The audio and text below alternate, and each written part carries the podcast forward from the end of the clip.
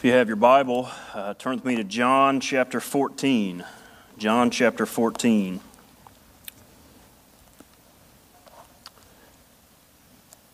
I long for the day when Christ returns.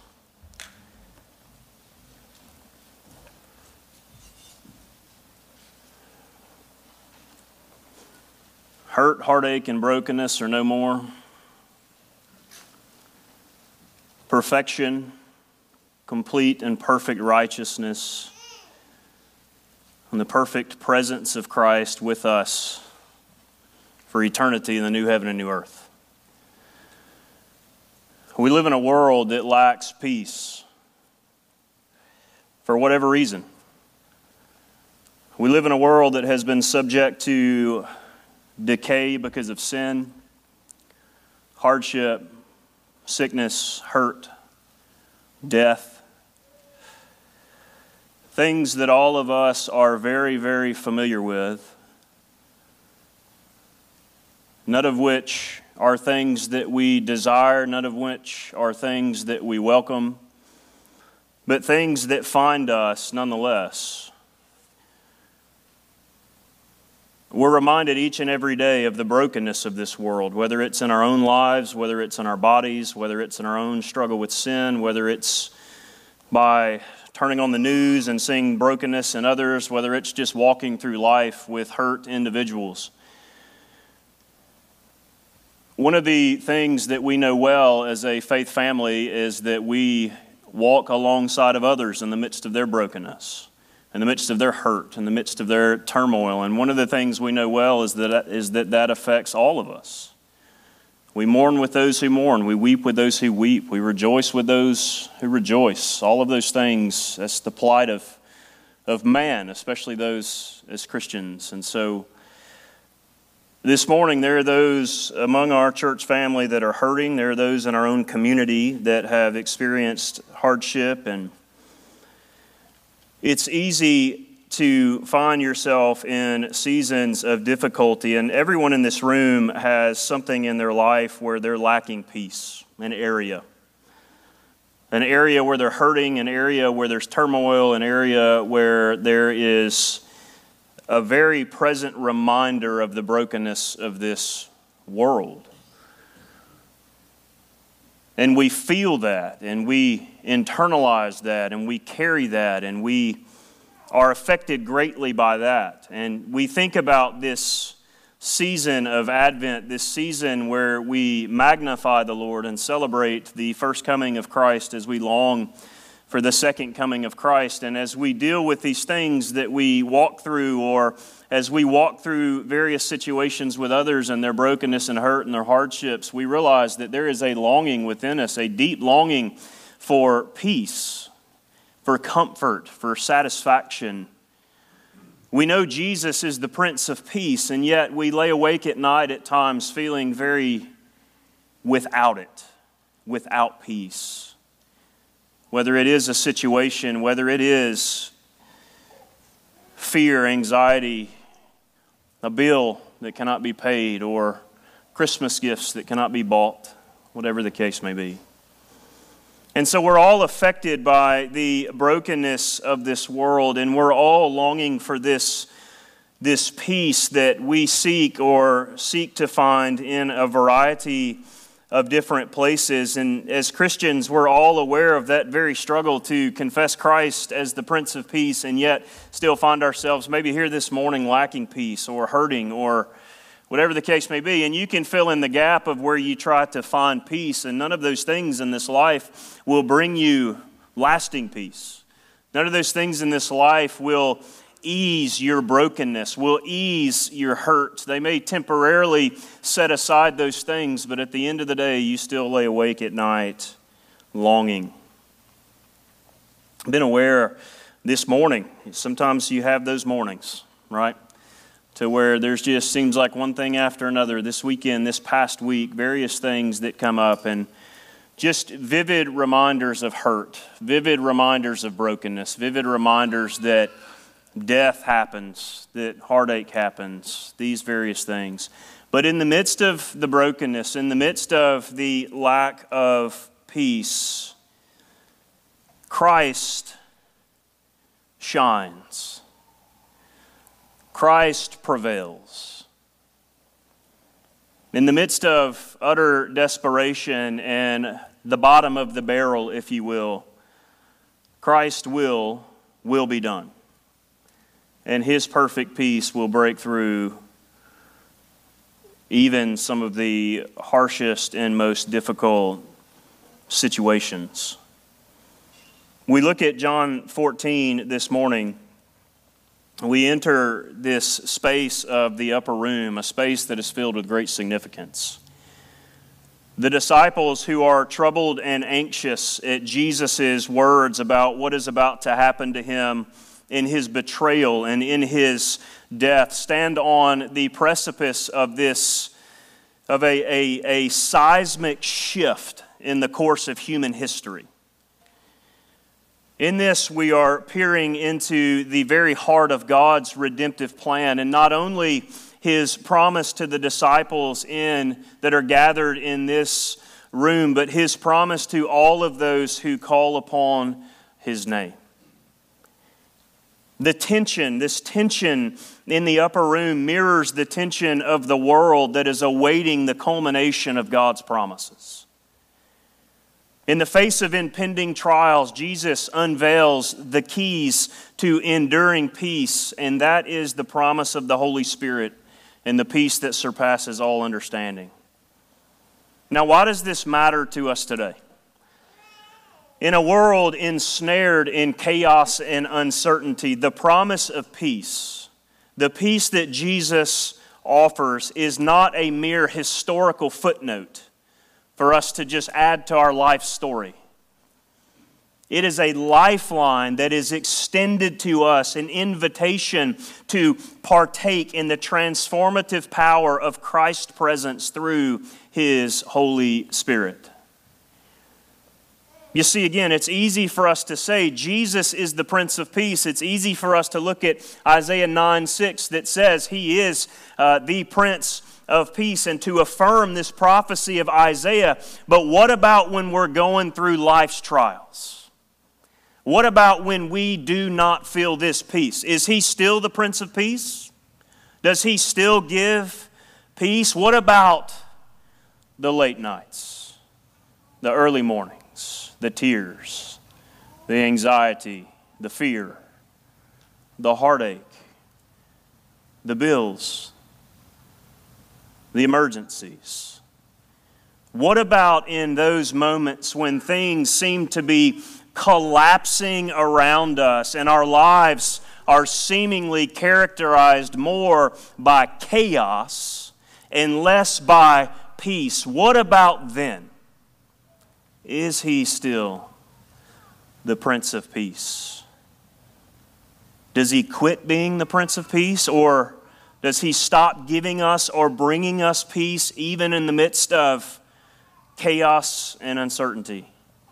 As we'll see, whereas the incarnation was God with us, so now the Holy Spirit is God in us if we have repented and believed in Christ. And I understand this is an Advent sermon about the coming of Christ, and it's about Jesus leaving in John 14, but nonetheless, we have this message of peace promised to us.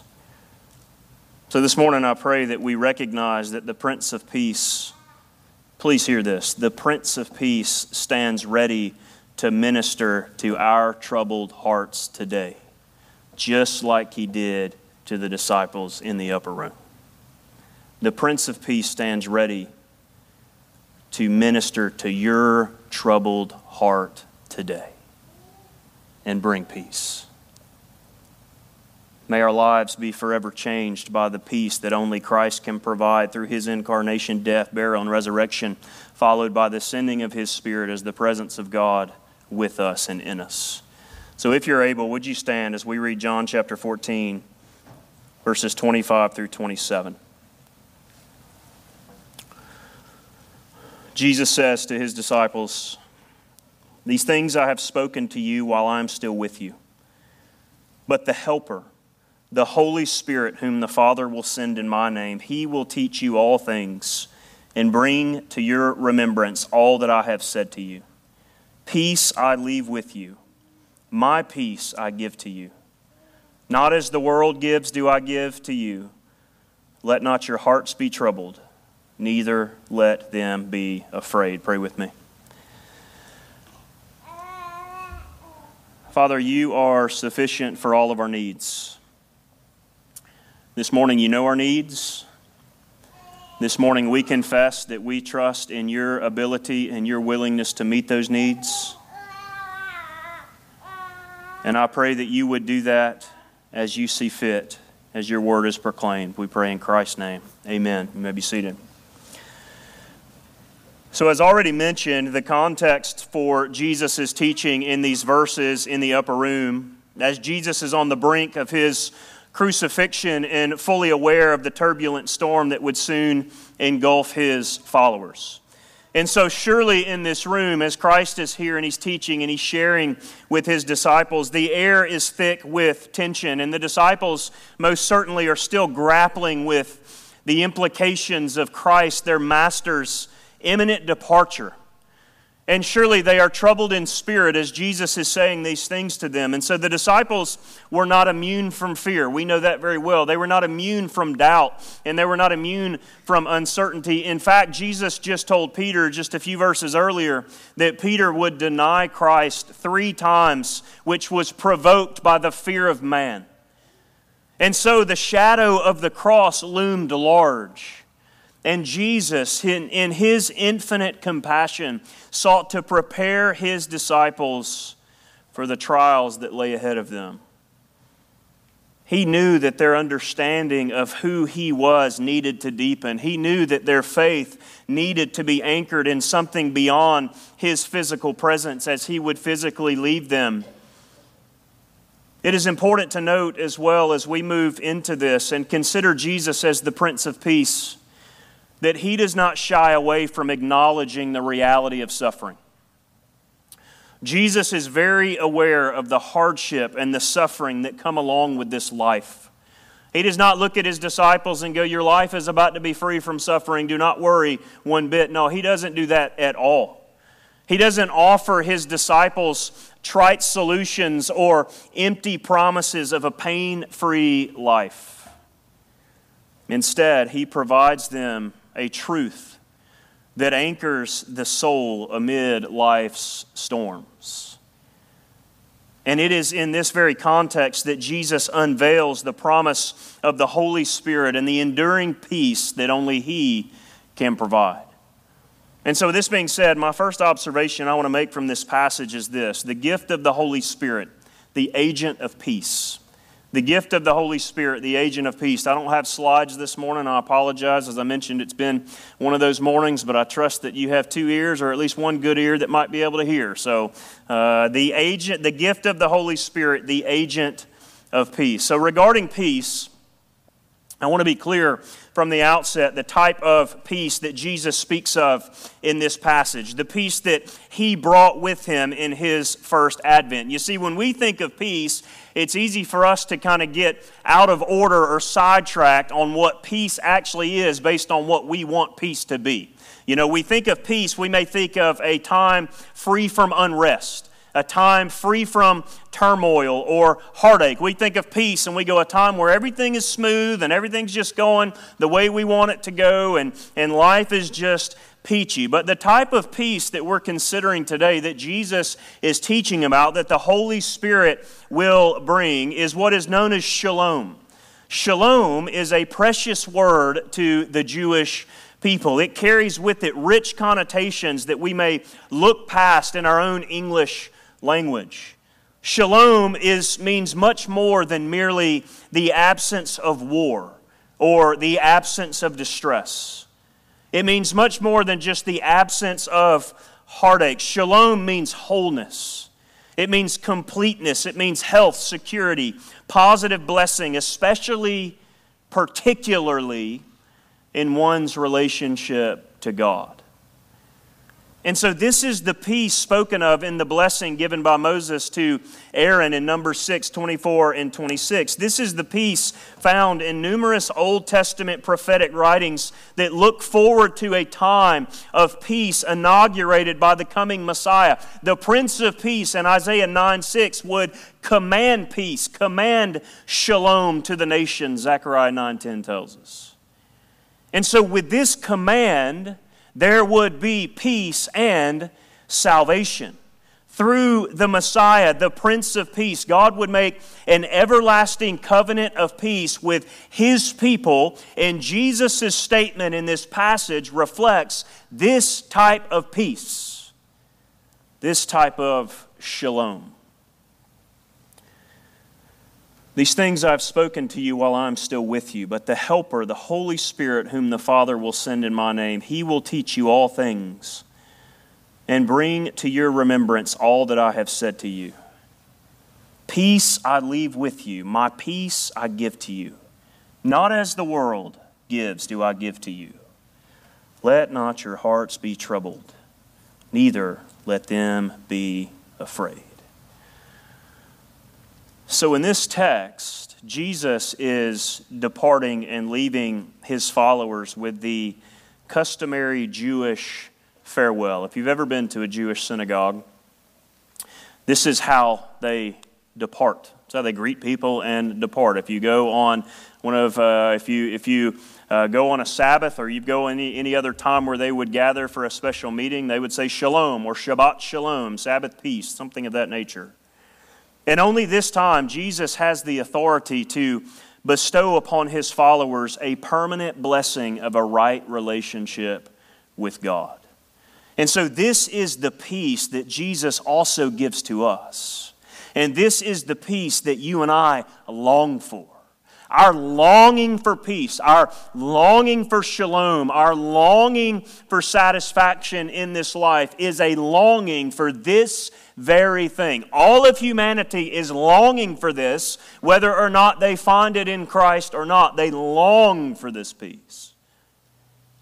We long for shalom, and the only place in which true shalom is found is in Jesus Christ, the Prince of Shalom, that comes to us through the Holy Spirit.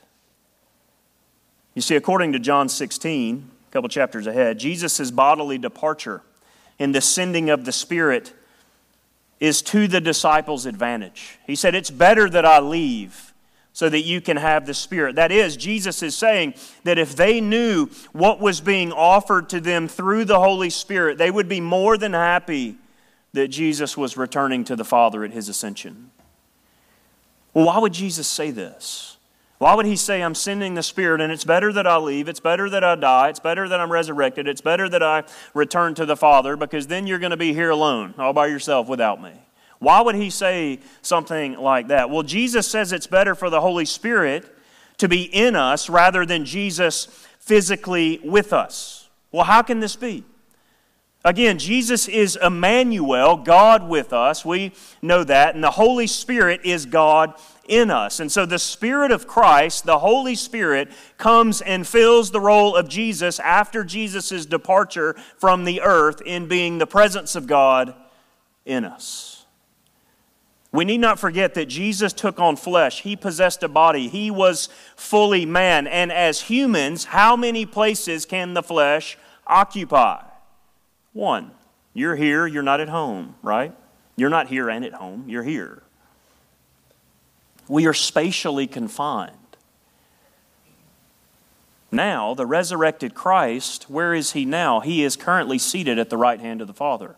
Scripture is very clear about that. Therefore, God with us, Emmanuel, is seated in heaven awaiting the time of his second coming. However, through the Holy Spirit, God is in us as the Spirit of Christ, the Holy Spirit dwells within us. And so, Christ, the presence of Christ, although he, he is physically in his resurrected body, awaiting the second return in the heavenly places, now through the Spirit, for those who have repented of their sin and trusted in Christ as Lord, the, the presence of Christ is in us through the Holy Spirit.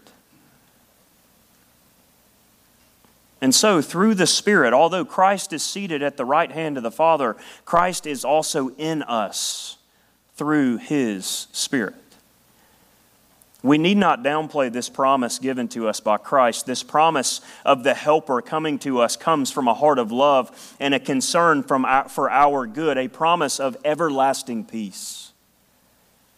We may not have Christ physically in front of us to touch and to talk to and to converse with. And uh, many of us in our prayers of desperation have been God, if I could only see you, if, if you were just right here, if Jesus were just right here with me in the flesh, things would be so much better. But we have the Spirit of Christ living inside of us that goes everywhere with us and with all of our brothers and sisters across the entire globe, enabling us to commune with Christ, to pray, to be strengthened, and to have peace.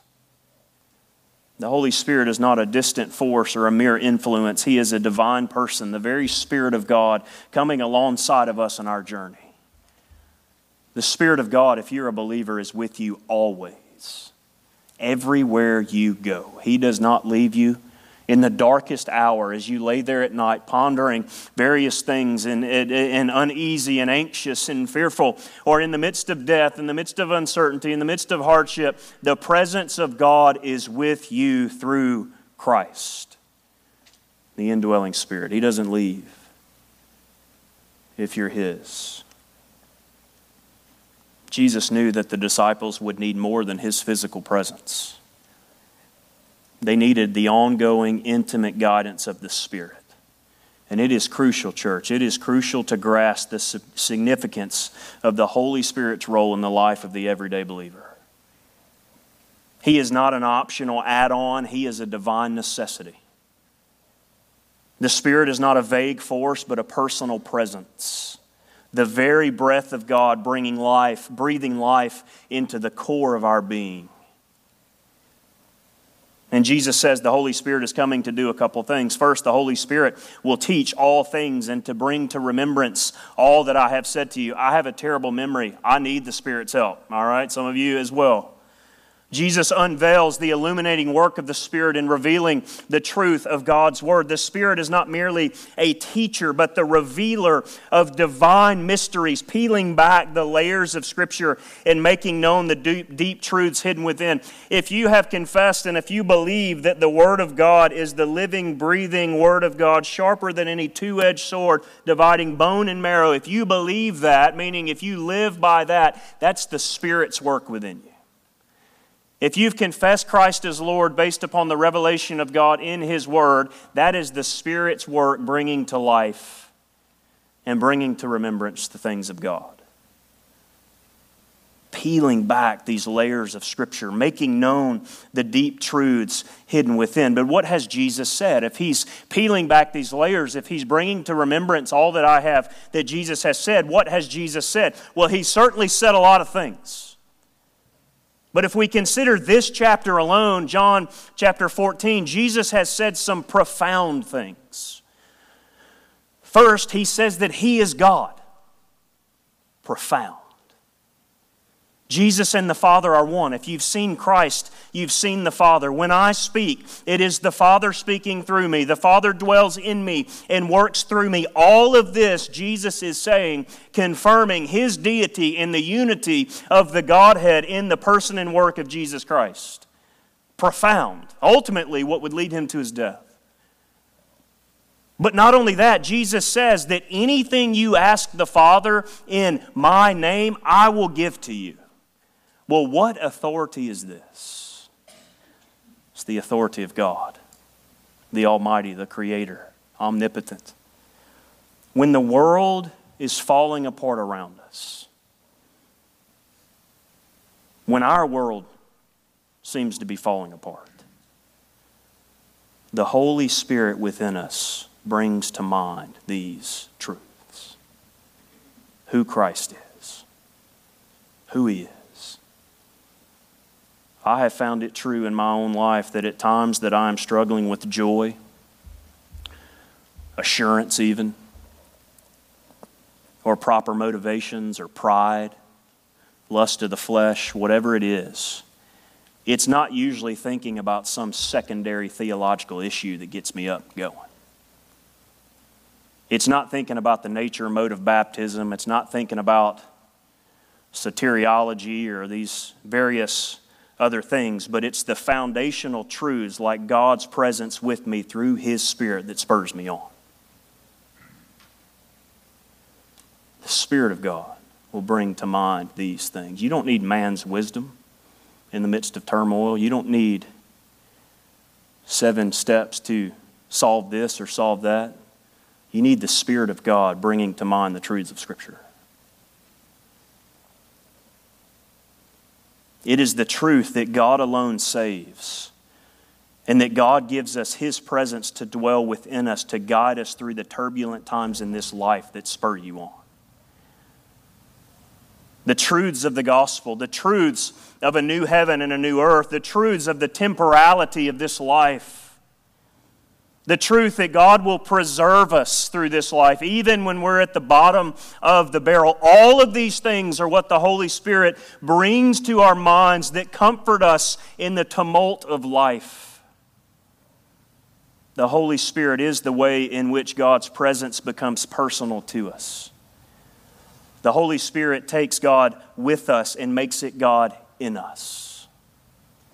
The Holy Spirit applies the work of Christ to us, regenerating our hearts and making us alive to Christ. In the incarnation, Jesus came to die. He came to offer himself as an atonement for the sins of all who would repent and believe upon him. The Prince of Peace came to give peace by reconciling sinners to God. The Spirit within us comforts us strengthens us, and works in us and through us for the glory of God, making these truths known to us. Our dependence on the Holy Spirit is paramount. In our pursuit of holiness and understanding, we cannot rely solely on human strength. The Spirit empowers us leading us into a life that reflects the glory of Christ. And as we submit to His guidance, we experience transformation. Our minds are renewed, our hearts are softened, and our lives are conformed to the image of Christ. Second observation the peace of Christ. The peace of Christ. It says in 27 Peace I leave with you, my peace I give to you. Not as the world gives, do I give to you. Let not your hearts be troubled, neither let them be afraid. Jesus gives peace, shalom, to his people through the Holy Spirit, the peace of Christ. Christ's peace is not a fragile veneer that shatters at the first gust of adversity. No, it is a robust peace that endures, regardless of the storms that rage around us. You see, the world bases its peace on resources. If I have more money, if I have more stuff, if I have good health, if I have food on the table, if Santa brings me everything I ask for on my Christmas list, then I'll have peace. But what the world offers is peace through the lens of momentary pleasure, fleeting accomplishments, and temporal prosperity. When the struggles and hardships of life settle in, none of these things the world has to offer can bring about lasting peace. For us, our peace depends on a relationship. Our peace depends on being right with God. And to be right with God means to enjoy the peace of God. To the world, peace is something you hope for, something you work for, even. But to the Christian, peace is God's gift to us, received by faith through the Holy Spirit. The peace of Christ is a divine gift imparted to us, church, in the midst of our brokenness, in the midst of our sin, in the midst of our desperation. It is a peace that echoes the profound reality of redemption, a peace that arises from being reconciled to God through the sacrificial work of Christ on the cross. And to understand the peace of Christ, we must recognize its distinctiveness. It's not a mere absence of conflict or a temporary reprieve from life's challenges. No, Christ's peace is a deep wellspring, a reservoir that flows from the very heart of God. It's a peace that remains unshaken in the face of tribulations, the face of trials, in the face of uncertainties. This peace is not subject to the whims of this world. It doesn't hinge on favorable circumstances. It doesn't hinge on worldly success or the approval of others. It is a peace anchored in the unchanging character of Christ. The world's peace is, is fickle. It's here today, it's gone tomorrow. But Christ's peace is an unwavering constant, a rock upon which we stand when the ground beneath us quakes. Not based on the externals, it's based on the eternals.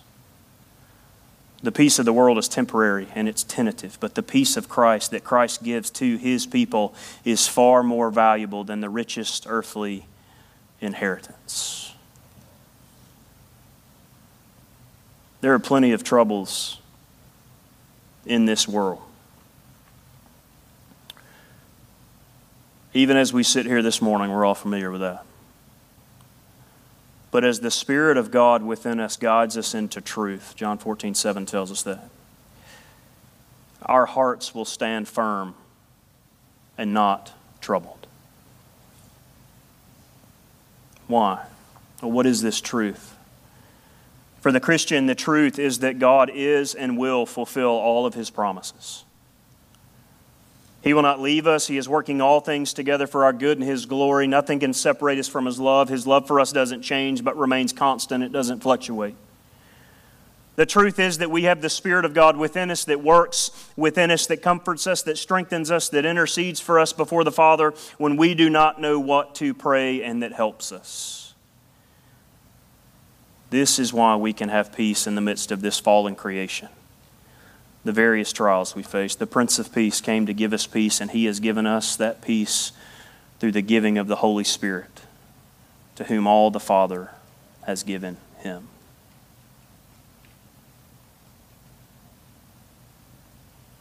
I wonder if you have a troubled soul this morning.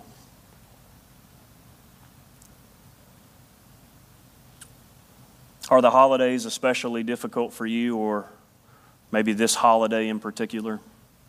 Have one of our church families lost a loved one this morning. It's going to be a different holiday this year. There are a number of reasons why we might be in this place troubled.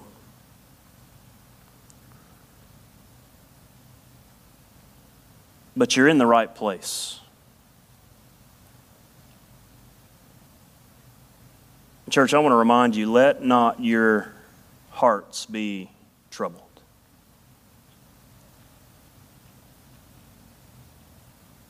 In this moment, before Jesus is about to go to the cross, he has our hearts in view. Peace I give to you, Jesus says. Let not your hearts be troubled. He desires for your heart to sail upon untroubled waters. He desires for you to be at peace free from fear and anxiety, no matter the circumstances that surround you. And at Christmas, the Prince of Peace broke into history to give you peace through the indwelling Holy Spirit. And no matter what's happening in your life, no matter the storms that you're facing, no matter the turbulent waters around you, this peace, again, is not based on good circumstances. It's not, God, just make my circumstances better. No, it's give me peace in the midst of the bad. Give me peace in the midst of the hardships. Give me peace in the midst of despair. This is God's peace. Take hold of God's peace this Christmas. Jesus was born to die. He was born to offer himself as a sacrifice for your sins in your place. And in doing so, the plan was to give peace to his people through the Holy Spirit. This is perfect peace. Church, receive it by faith. Don't rely on the things of this world for your peace.